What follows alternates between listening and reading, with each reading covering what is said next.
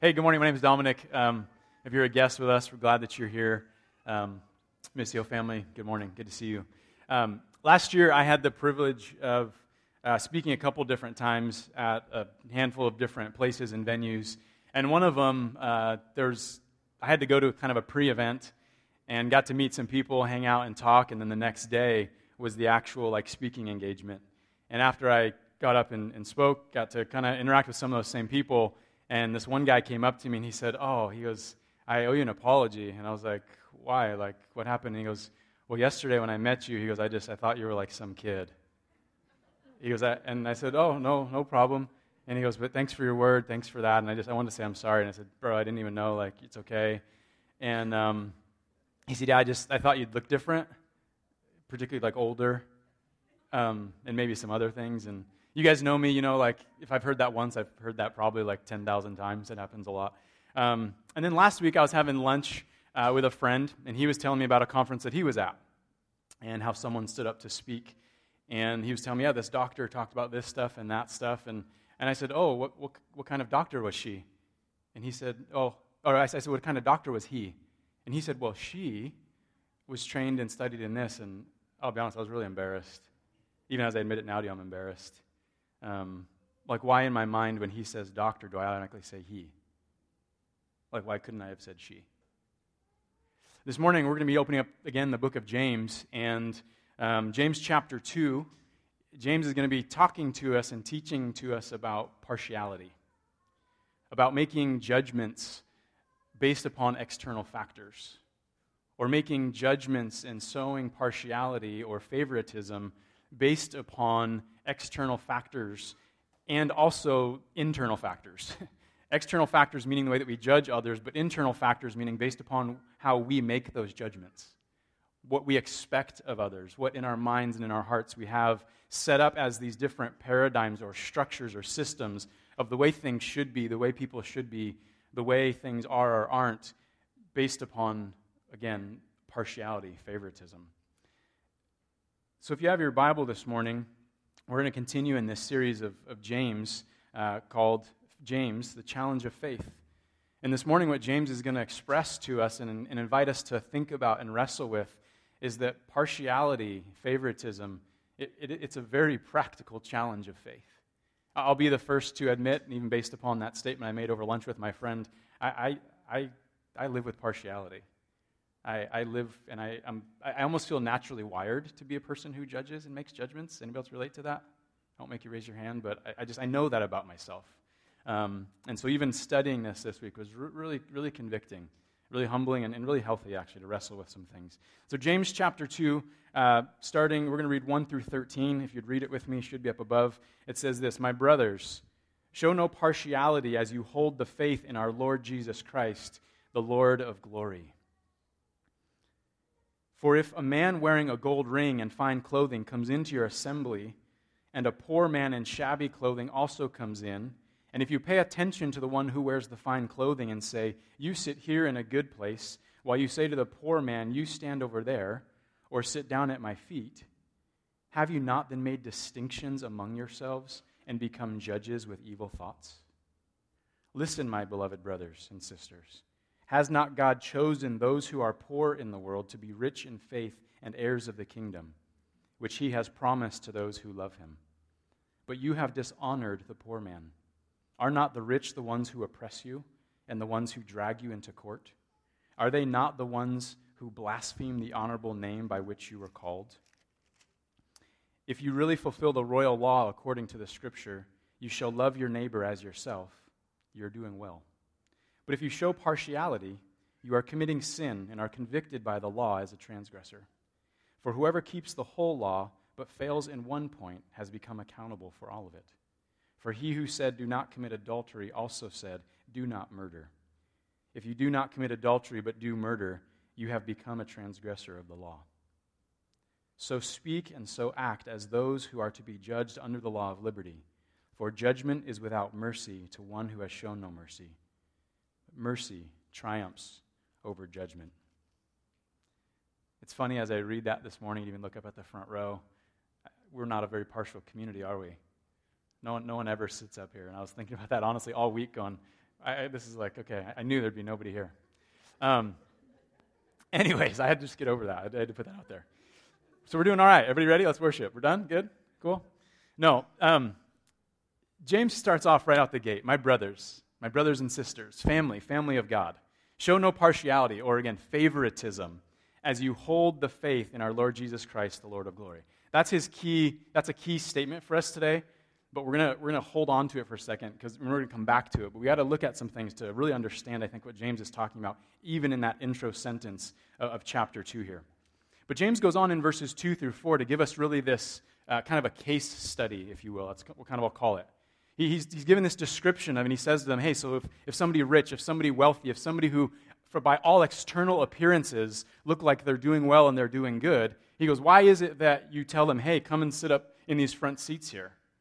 But if someone who walks in who looks like maybe they've fallen on hard times, who's maybe not as clean, maybe smells a little different, looks different than what you'd expect someone walking into your community looks like, why is it that you tell them, oh, just stand off to the side, stand here, sit there, just somewhere out of the way, please?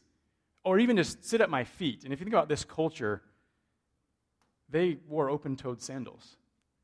And they walked in roads that animals walked in. And their feet were super, super dirty.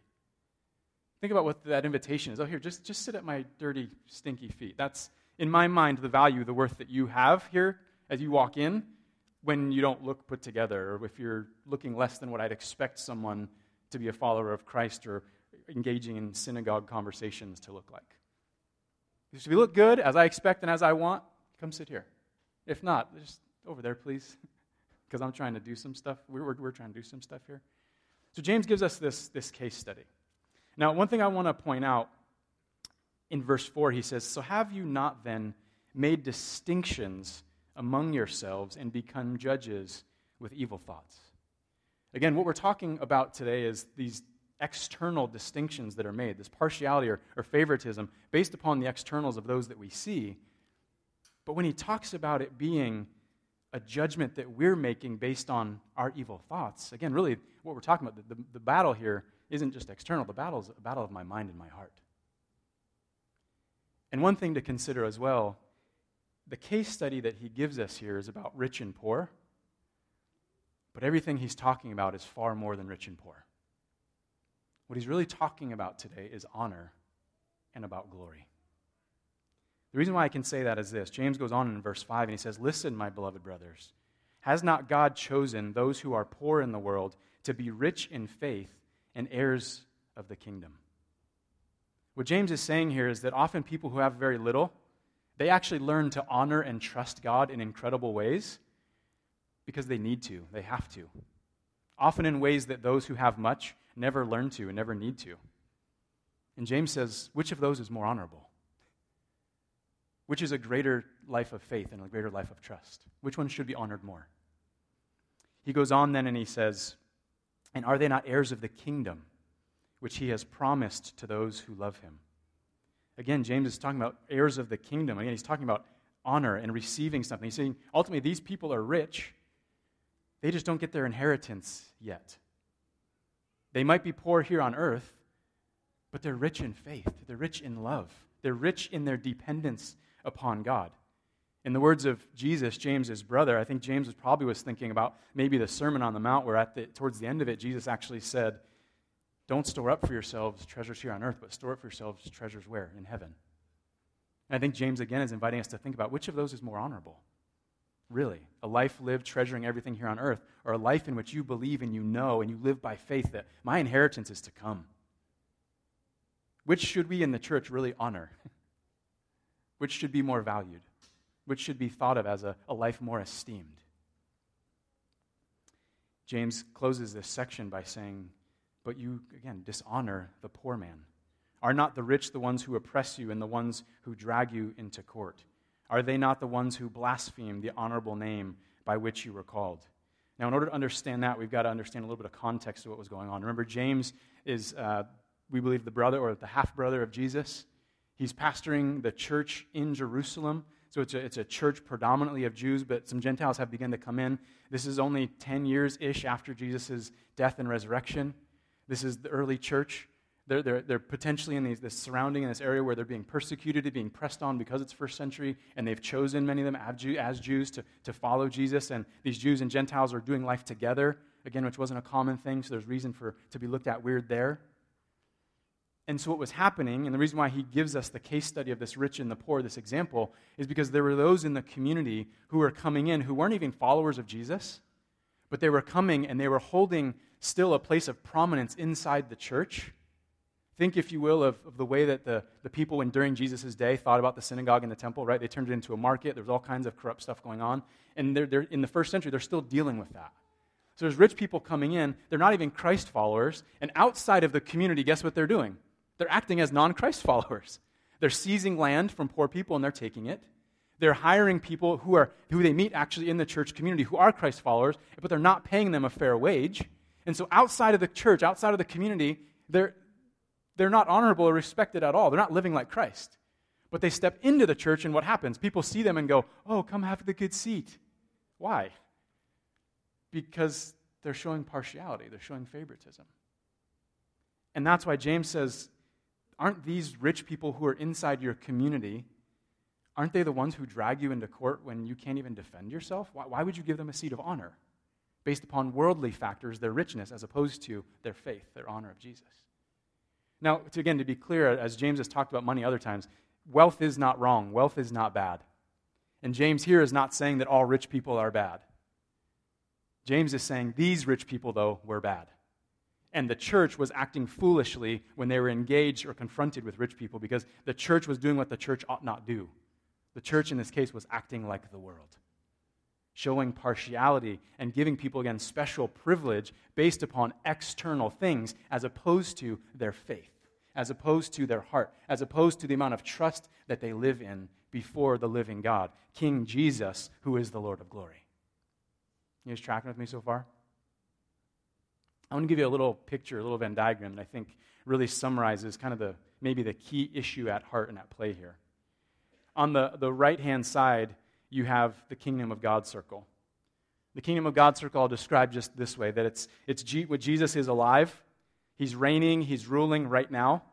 He's King of kings, he's Lord of lords, and God's people are united right now together, and they will be united together forever someday under his loving lordship. That's, that's kind of a simple definition of his kingdom, right? Would you agree with me there? And on the left hand side, you, you have the world. That's where we are today. And in the world, we're, we're living amidst, amidst cultures and nations that don't submit to King Jesus. They don't believe that the right hand circle even exists. And so they have different values, different priorities, different beliefs by which they live by. And I know the color's not showing up real great, but do you see in the middle the church? The church belongs to the right hand side. The church belongs to the eternal kingdom of God, both now and for all eternity. But we do have to live life in this world today.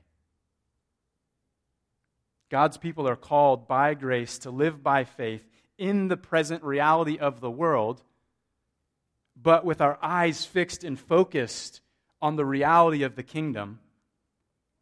And not only that, we're called to help bring or usher in, often is the word used, the realities of the kingdom today, here, now, in the present. And so James is getting on them and he got on my heart this, this week as I read through this, going, the church ought not look like the world. The partialities that exist out in the world, fine, that's the world. The, the world knows no better. The world has no different way of doing anything other than to judge by externals, other than to separate and segregate and do all that judgmental stuff. That, that's that's what the world does. But the church, the church has a different head. The church has a different story that it's a part of. The church has a different reality that it's been saved and redeemed into. And so the church ought not look like the world. Again, maybe in Jesus' words, we're in the world, but we're not of it. And so, what's the, what's the real issue? What's the real problem? Again, on one hand, it's that the church was acting like the world. But on the other hand, as I spoke about earlier, it's, it's really about honor and glory. This isn't just about rich and poor. Because if you think about it, we make external distinctions in the world and even sometimes in our own hearts in the church based upon many other different things, not just rich and poor, but male and female, color of skin, education levels, uh, where, where do you live, All, right? So this is about honor and glory. And what James is saying is that when we make distinctions based upon external factors, we're judging people, we're showing partiality, we're showing favoritism through a worldly lens, and that dishonors people. And as he says in verse 7, are they not the ones who blaspheme the honorable name by which you are called? Not only are you dishonoring the poor, these people, he says, but you're also dishonoring God. You're dishonoring the name of Jesus Christ. See, the origin of partiality um, is, is one of two things it's either a craving for human glory, or we are partial to something and someone out of fear.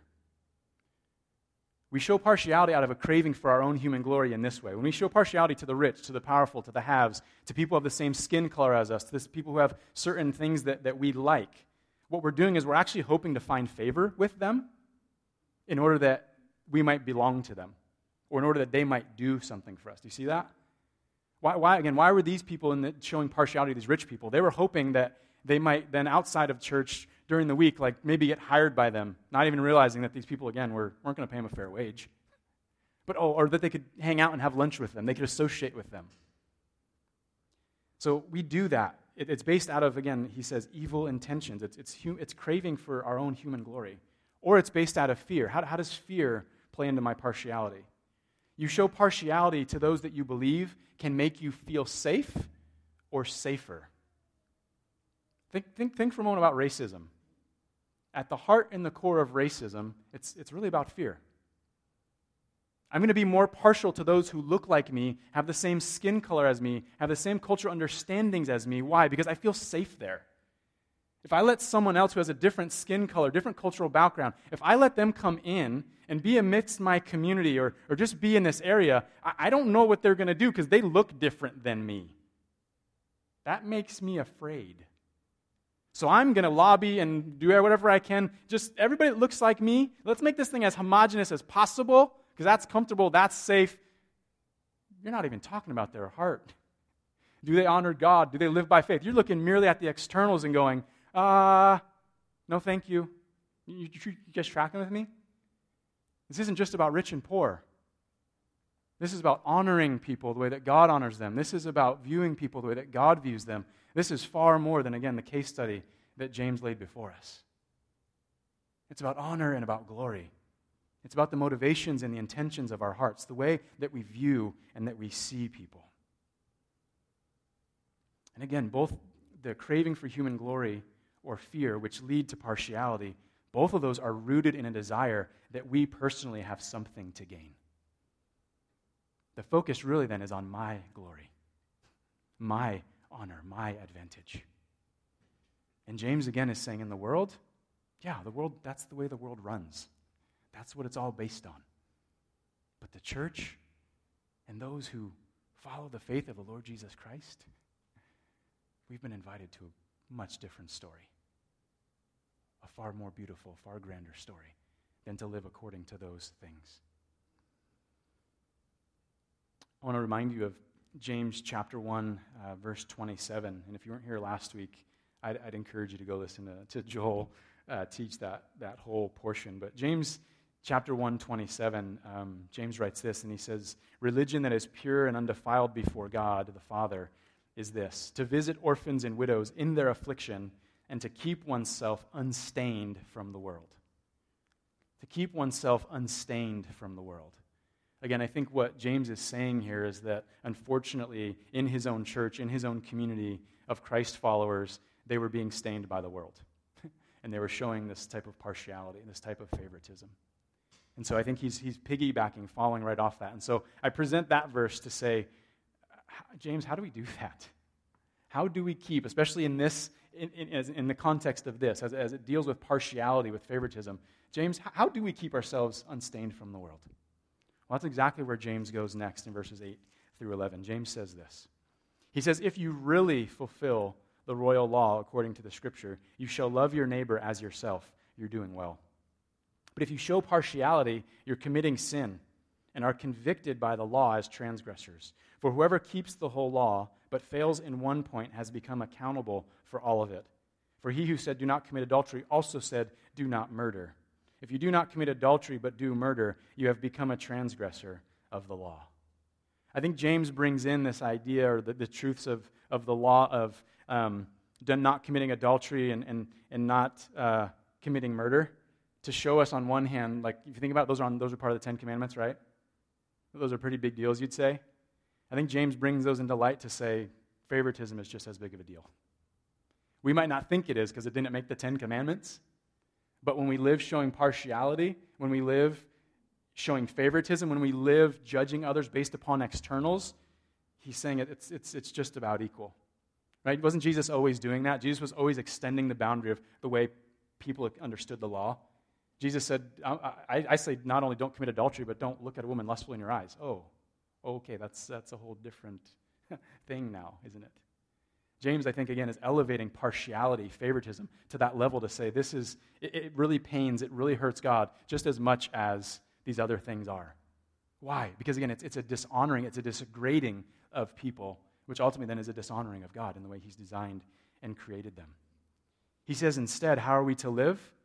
Live fulfilling the royal law, the great scripture that says, You shall love your neighbor as yourself, and you are doing well. Now, James is quoting this again as a good Jew and in, in, a predominantly Jewish church um, from Leviticus. I want to I turn there and read for you Leviticus uh, 19. And we're going to read a chunk here that just kind of shows us again the context of even this, this command of love your neighbor as yourself. Leviticus 19, verse 9. We'll start there. And it says, When you reap the harvest of your land, you shall not reap your field right up to its edge, nor shall you gather the gleanings after your harvest. And you shall not strip your vineyard bare, neither shall you gather the fallen grapes of your vineyard. You shall leave them for the poor and for the sojourners. And I'm telling you to do this because I'm the Lord your God. You shall not steal. You shall not deal falsely. You shall not lie to one another. You shall not swear by name falsely, and so profane the name of your God. I am the Lord. You shall not oppress your neighbor or, or rob him.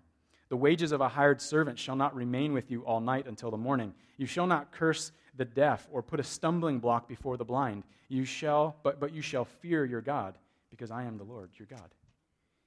You shall do no injustice in court.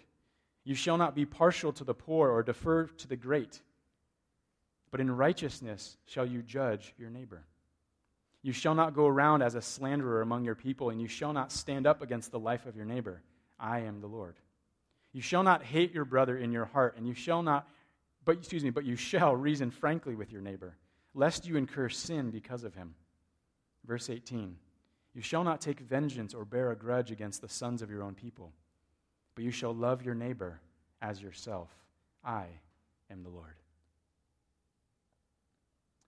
That whole chunk there, that whole chapter brought up all the key words that James was talking about dishonoring, paying fair wages, uh, how are you hiring people, how are you treating people.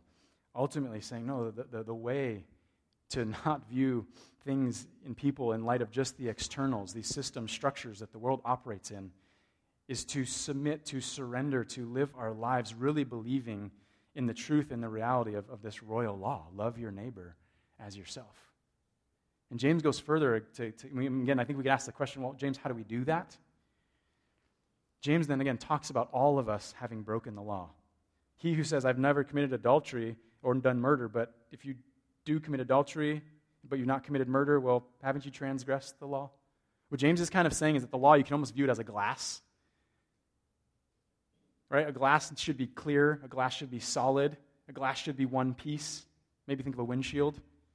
If you've got one dent, one ding in your windshield, is it, is it still a perfect, pristine windshield? No. It's busted. And even, even though you can see clear over here, but over here it's a little bit jacked up, James is saying, no, that whole thing then has been jacked up. You guys get the picture? So he's stirring the pot here again. James does that. He talks deep, he talks honest, he talks very poignant to the realities and true things of our hearts. But he comes down and he says this in verse 12. He says, Therefore, or so, speak and act as those who are to be judged under the law of liberty. For judgment is without mercy to one who has shown no mercy, but mercy triumphs over judgment. What is James saying there? He's saying in these verses that again all of us have sinned and fallen short of the glory of God. Romans 3:23. But he's also saying the gift of God is life through Christ Jesus our Lord. The free gift. Again, Romans 3:24. He's saying if we understand and if we live in that story, the reality of, of looking at the fact that, that we are all going to be judged someday, but we're all going to be judged by who? The righteous judge, the only one who actually truly has the right to judge, God.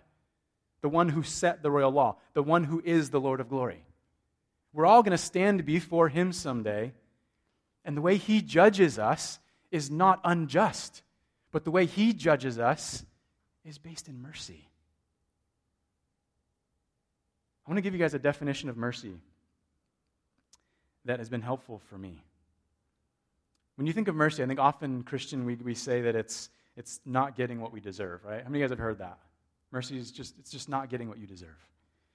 But I think mercy more fully is this. A.W. Tozer says it this way. He says, Mercy is the proactive display of God's love to the guilty, its compassion extended to those in need the proactive display of God's love to the guilty, compassion extended to those in need. In this scenario and in this case, this case study that James gave us of the rich and the poor and the way they treated him, if the church sees someone that's in need, what mercy would say, according to James, is not you judge them and you say, oh, go sit over there, but mercy would say, I have love for you, and I want to proactively move towards you the way that God has loved me and proactively moved towards me. And when I see you, if I see that you're in need, again, I'm not going to judge you and set you to the side, but true mercy says, I'm going to enter in to your pain with you. It, it's, it's compassion, it's suffering with someone because we recognize their need. Do you see that? And that's why James brings this down to this issue of mercy and of judgment and the fact that mercy triumphs over judgment. Because when we live as the world and we view people based upon externals, we're judging.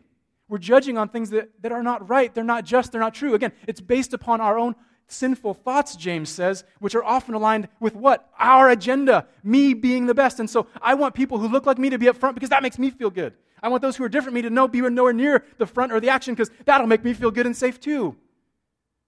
So again, James is calling us what are the intentions of our heart as we live out this life following Jesus in the world. Mercy, mercy triumphs over judgment. In Christ Jesus, there is mercy. That, that's the good news. And, Missio, I think this is really important for us as we begin to enter into the season even of Lent and of Southwest Hope. As we begin to talk more about what does it look like for us to become a safe families church. We hear of families that have need. Are we sitting there going, well, why do they have need? What did they do to get in that situation? Well, I don't have that much need. I got my education, I got my stuff together. Maybe if they did too, they, they wouldn't need a safe family. Or do we hear there's need? A child needs a safe family. And compassion, entering in and suffering with, moves us to this place that says, Oh my goodness, there are people created in the image and the likeness of God, the Lord of glory, who have His love in them, who have His breath in them, who have His life in them. And mercy, not judgment, but mercy compels me to see them in their need and to go toward them and to love them. As we talk about Compassion Southwest in the, in the health clinic, and we talk about are we going to support and care for those in our own neighborhood who need extra help with basic health care? Again, do we sit there and go, oh, well, I got my job, and so I got all my stuff, and my name has a 401k, and my deductible is only like 10 bucks. My plan is sweet. Or is it mercy? Is it compassion that says, oh my goodness, there are people in this world who have come on hard times? They, maybe they, again, we don't know the story, but in our mind, when we hear these things, Southwest Hope, Safe Families, Be the Bridge, talking about racial reconciliation, everyday life is our first thought to go towards this place of judgment based upon externals? Or do we remember? Do we remember the grace of God given to us in Jesus Christ. That while we were yet sinners, while we were yet the ones that didn't look the part, Christ came and died for us. God proactively moved towards us in love first. He came and He suffered with us. He extended compassion when we were in our time of need. Romans 5, 6 to 11. Let me read that. I think this really is the capturing of, of mercy. Romans chapter 5, starting in verse 6. For while we were weak, while we were in need, at the right time, Christ died for the ungodly. me.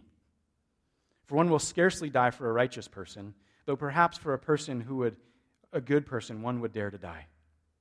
But God shows his love for us in that while we were still sinners, while we were in our need, while we were in our brokenness, we had no way out. Some, the, way, the way we got there, God really didn't ask. The way we got there, sometimes it just, man, it's crazy, but Christ died for us. Since, therefore, we have now been justified by his blood, by his suffering, him entering in and suffering in the midst of our need, much more shall we be saved by him from the wrath of God. For if while we were enemies, see, often when we make judgments based upon externals, you know what we do? We set people up as our enemies. Again, trying to protect ourselves from them based upon just pure external things. For while we were enemies, we were reconciled to God by the death of his Son. Again, God enters into the midst of the suffering with us, for us, to save us in our need. Much more, now that we are reconciled, shall we be saved by his life. More than that, we also rejoice in God through our Lord Jesus Christ, through whom we have now received reconciliation. We live this life of rejoicing in the glory and in the honor of God alone. That, that's where I said we'd come back to, is coming back to verse 1. And that's where James goes. He says, My brothers, my sisters, family of God. Show no partiality, show no favoritism, show no sexism, show no racism, show no any of those isms, because that's what partiality ultimately leads to, is all those. Show none of that as you hold the faith in our Lord Jesus Christ, the Lord of glory. And he's really focusing all throughout this passage. He's, he's talked a couple times about the royal law, which is what the king's law. He's talking about royal here. He's talking about glory. Glory, again, in the Old Testament, like the word it tells us about, it's like weight, it's kabod, and sometimes that's like even still weird. But, but the Greek word is it's doxa. And doxa, when you talk about glory, it's having a good opinion or a high opinion of someone. That when you think of them, you automatically come to this place of having a good or a high opinion. What James is saying is that if we view Jesus as the Lord of glory, if we truly believe he's died for, he's lived for us, he's died for us, he's resurrected for us, he is the Lord of glory, then when we think of him, we have the highest good opinion of him more so than anything else in the world. You see that? Again, it's about honor and glory. Do I hold myself of the highest and good opinion? And therefore, then I judge people and have partiality based upon my protection? Or do I hold Jesus Christ? Jesus as the Christ, Jesus as the Lord, Jesus as the King, Jesus as the one sitting on the seat, the throne of glory and I think of him, and I can't help because of what he's done for me. Think of him in the highest esteem, the place of highest honor and highest glory. You know what that does? It humbles me. It humbles me. Because I remember who I was before Christ found me. And I remember who I am, even in the process of Christ saving me. And then I look around at the world, and what, kind of, what do I do? I can't help but view them in the same light those just like me in need of God's grace, God's mercy. Your skin color doesn't matter. Your socioeconomics doesn't matter. Your race doesn't matter. A lot of these other isms that we've set up don't really matter. It's about their heart. It's about what, what is honoring to God. What gives God the honest glory as I look at people and treat people. I'll close with this. Augustine once said that once we settle the issue of glory, when the issue of glory is settled, all conflicts will be settled. When the issue of glory, when we hold Jesus as the most glorious one, the one who is to receive all the honor, all the glory, the one who we have the highest opinion of, once that's settled in our heart, honor and glory is for Jesus, all other conflicts will be settled. The ones that we have internally and the ones that play out externally. Now, now I'll really close. Here's this. Uh, uh, worship team, if you want to come up, you can. Um, I want to read for you Psalm 99 and let this be the place that we go to worship. It says, The Lord reigns. Let peoples tremble. He, the Lord, sits enthroned upon the cherubim. Let the earth quake. The Lord is great in Zion he is exalted over all other peoples. Let them praise your great and awesome name, Lord. Holy is He. The King, Jesus, is in his might. He loves justice. You have established equity. You have executed justice and righteousness in Jacob. Exalt the Lord our God.